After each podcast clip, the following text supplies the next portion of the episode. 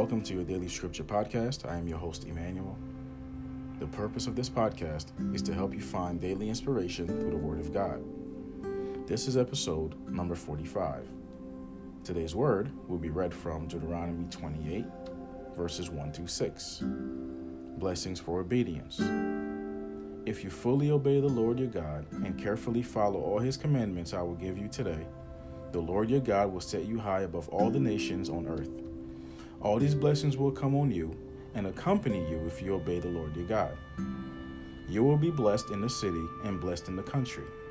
The fruit of your womb will be blessed, and the crops of your land, and the young of your livestock, the calves of your herds, and the lambs of your flocks. Your basket and your kneading through will be blessed. You will be blessed when you come in, and blessed when you go out.